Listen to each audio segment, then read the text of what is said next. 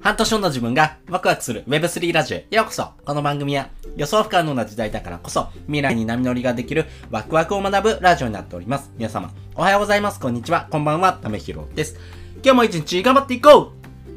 うということで今回はですね、Web3 を遊び尽くす人が必要となる理由っていうテーマでお話ししたいなというふうに思っております。皆さんはですね、Web3 の世界遊んでますか、えー、皆さんですね、どんな遊びが好きですか？やっぱりですね、遊びというものはですね、えー、人々からですね、いろんな知識とかノウハウとかですね、えー、その他経験をですね、得ることができますんで、ぜひですね、めちゃくちゃ遊んでほしいなと思ってます。やっぱりですね、人生ですね、遊び倒してなんぼみたいなところも実際ありますからね。まあそういったところでですね、えー、家と会社、それだけのですね、生き方だけだとですね、なんかつまんないなとかですね、えー、人生に絶望感抱えてる人もいると思いますんで、そんな人に向けてですね、今回はですね、Web3 を遊び尽くすんだっていう人に向けて、えー、そういう風なですね、考え方をですね、持ってほしいなと思ってですね、こちらの放送しております。で、今回はですね、えー、基本的にですね、この Web3 のですね、面白さというところについてですね、えー、ちょっとフォーカス当ててお話ししていこうというふうに思ってます。この Web3 の面白さっていうのはですね、えー、まあ誰かからですね、えー、言われて覚えるようなものではないのかなというふうに思ってます。要はですね、自分でですね、えー、学びながら実際にやってみてですね、あ、こういう風にするんだとかですね、あ、こういう風になるんだってことをですね、学んでいく。まあそういう風な経験を貯めていくものなのかなというふうに思ってます。で、今ですね、この Web3 の世界はですね、まあ、4つのですね、人がいるですね、ランドマークになってるんだろうな、というふうに思ってます。えー、この4つの人、えー、それぞれですね、お話ししていくとですね、えー、まず1つ目ですね、え投機的なですね、え人ですね。まあ、すぐにお金を欲しいよっていう人。そして2つ目がですね、え、投資家さんですね、えー、投資的なですね、えー、側面を持ってる人。そして、えー、3つ目はですね、新しいもの好きな人ですね。そして4つ目はですね、え、クリエイターさんですね。え、クリエイターさんがですね、作品をですね、作っていきたいなっていうふうなですね、まあそういうふうなですね、4つのですね、カテゴリーにですね、え、分かれてくるのかなというふうに思っています。で、まずですね、一つ目のですね、投機的なですね、えー、ポジションですね。まあ、すぐにお金を欲しいよっていうところですね。まあね、フリッパーっていうふうにも言われますけども、例えばですね、えー、草コインでですね、えー、100倍のですね、えー、値をつけてですね、ちょっと送り人になるぞ、みたいなですね、そういう人ですね。例えば今年のですね、えー、5月なんかで言うとですね、ペペコインっていうのがですね、ありましたけども、3万円分のペッペコイン持ってたらですね、えー、ざっと6億円ぐらいにですね、なってた、みたいなですね、話がありますんで、まあそういうふうなですね、お金を稼ぐ道具としてですね、えー、Web3 の世界を楽しんでる人もですね、いるのかなと思います。まあ一方でですね、まあ、投資的な価値をですね、えー、持ってるんじゃないのって思ってる人もいます。まあ、これは投資家さんですよね。まあ、投資してですね、回収してですね、えー、その利益をですね、またですね、投資に回すという形ですね。まあ、なので、えー、中長期的なですね、お話になってくるので、えー、5年、10年の話じゃなくてですね、えー、10年、20年、30年ぐらいかけてですね、えー、そのですね、えー、投資したものをですね、回収していきたいなっていうのはですね、人がいるんじゃないのって思ってます。そして3つ目ですね、新しいもの好きですね。まあ私もですね、ここに該当するのかなと思ってますけども、イノベーターとかですね、アーリーアダプターって言われてるそうですね。まあ全体のですね、16%がいるというふうに言われてます。まあ日本だけで言うとですね、えー、多分1%もいません。えー、知ってる人だけで言うとですね、100万人ぐらいいるので、えー、1%になるかもしれないんですけども、実際にですね、Web3 の世界楽しんでるよって人はですね、多分1%も全然いないなというふうに思ってます。そして4つ目ですね、えー、クリエイターさんですね、えー、このクリエイターさんもそうですし、エンジニアさんとかですね、マーケターとかですね、まあ、何かですね、えー、ものを作っていく、えー、ウェブでもですね、オンラインでもですね、何かのですね、商品とかですね、えー、自分のですね、ノウハウをですね、えー、使ってですね、えー、ものを作っていく。まあそういうふうなですね、えー、ものづくりをですね、基本としてる人。まあこの4つがですね、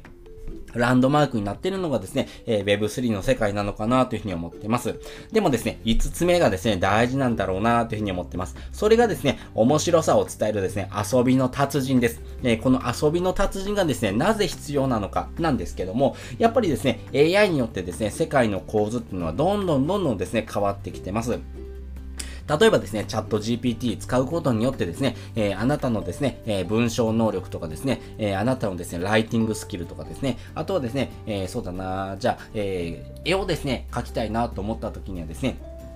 あなた自身がですね、えー、その AI でですね、書けるですね、えー、ものなんかをですね、チャット GPT に調べてもらってですね、それを使ってですね、え、作品を作るなんてこともですね、非常にですね、しやすい時代になってきました。まあ歴史をですね、遡っていくとですね、例えば産業革命が起こった時にですね、お米の作り方っていうところがですね、大きく変わってきたんですね。例えば100人でですね、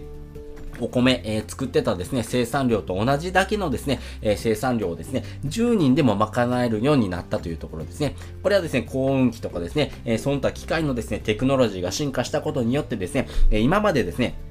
100人いないとですね、えー、作れなかったものが10人でもですね、賄えるようになったということですね。なので1人がですね、10人分の仕事をできるような形になってきたというところです。なので、えー、人はですね、どんどんどんどん AI をですね、使ってですね、働かくなるというふうに言われてます。まあこれはですね、堀江貴文さんも言われてますけども、そうなった時に遊び尽くすですね、えー、遊びの達人にならないとですね、いけないというふうに言われています。なぜならですね、えー、遊び方を知らない人はですね、えー、どんどんどんどんですね、廃人になっていくからですね、やっぱり人生をですね、楽しむ、そして、え自分自身がですね、その人生の主人公であるっていうところをですね、考えるとですね、え人の人生のですね、霊道をですね、歩いているのではなくてですね、え自分がですね、その人生をですね、え楽しんでいく、まあ、野に凝らしていくみたいなですね、ところがですね、大事になっていきます。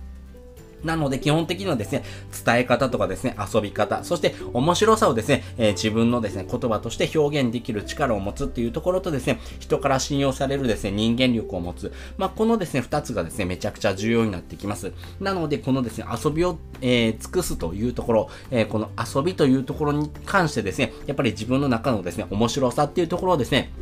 自分で表現するというとこもそうですし、やっぱりですね、その人がですね、えー、どれだけ楽しそうに遊んでいるのかというところはですね、やっぱり人から信用されているですね、人間力によってですね、えー、反映されていきます。なので、そういう部分がですね、えー、兼ね備えてくるとですね、非常に面白くなってくるんだろうなというふうに思っています。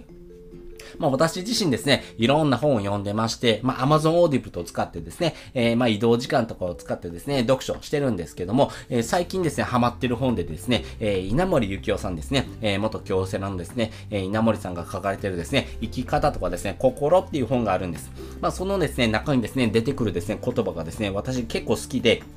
稲森さんがですね、大切にしてるですね、仏教用語があります。それがですね、思念が行母を作るという言葉ですね。思念が行を作るということですね。まあ、あなた自身のですね、信念がですね、えー、行、それはですね、カルマとも言うんですけども、えー、現象がですね、生み出す原因となるものですね。なので、人生はですね、心の中で強く思ったことがですね、原因となって、えー、それがですね、現実に現れるよというふうに言われています。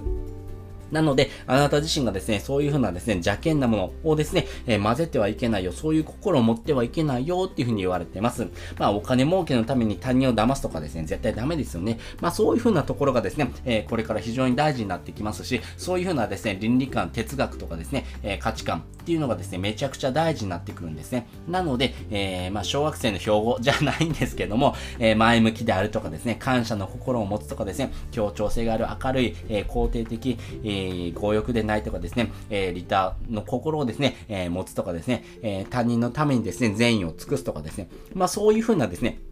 え徳を積む人。まあそういう人がですね、えー、人としてですね、信用できるですね、えー、人だろうなと思いましたし、やっぱりそういう人がですね、遊び尽くす達人になってくる。まあこれがですね、本当に大事なポイントなんだろうなと思ってます。なので今はですね、Web3 の世界をですね、お金儲けの道具、そして、え、自分が生きていくためのですね、え、仕事場としてですね、え、楽しんでる人もいると思うんですけども、その中でもですね、やっぱりこの Web3 のですね、楽しみ方、遊び方っていうところをですね、えちゃんと発信できる人がですね、まだまだ少ないです。ま、なので、そういう風なですね、え価値観を持ってる人、そういう風なですね、哲学を持ってる人をですね、どんどんどんどん増やしていくとですね、この Web3 の世界ですね、えめちゃくちゃ面白くなってくるんだろうなと思いましたし、そういう風な遊び方をですね、私自身も発信していきたいなというふうに思っております。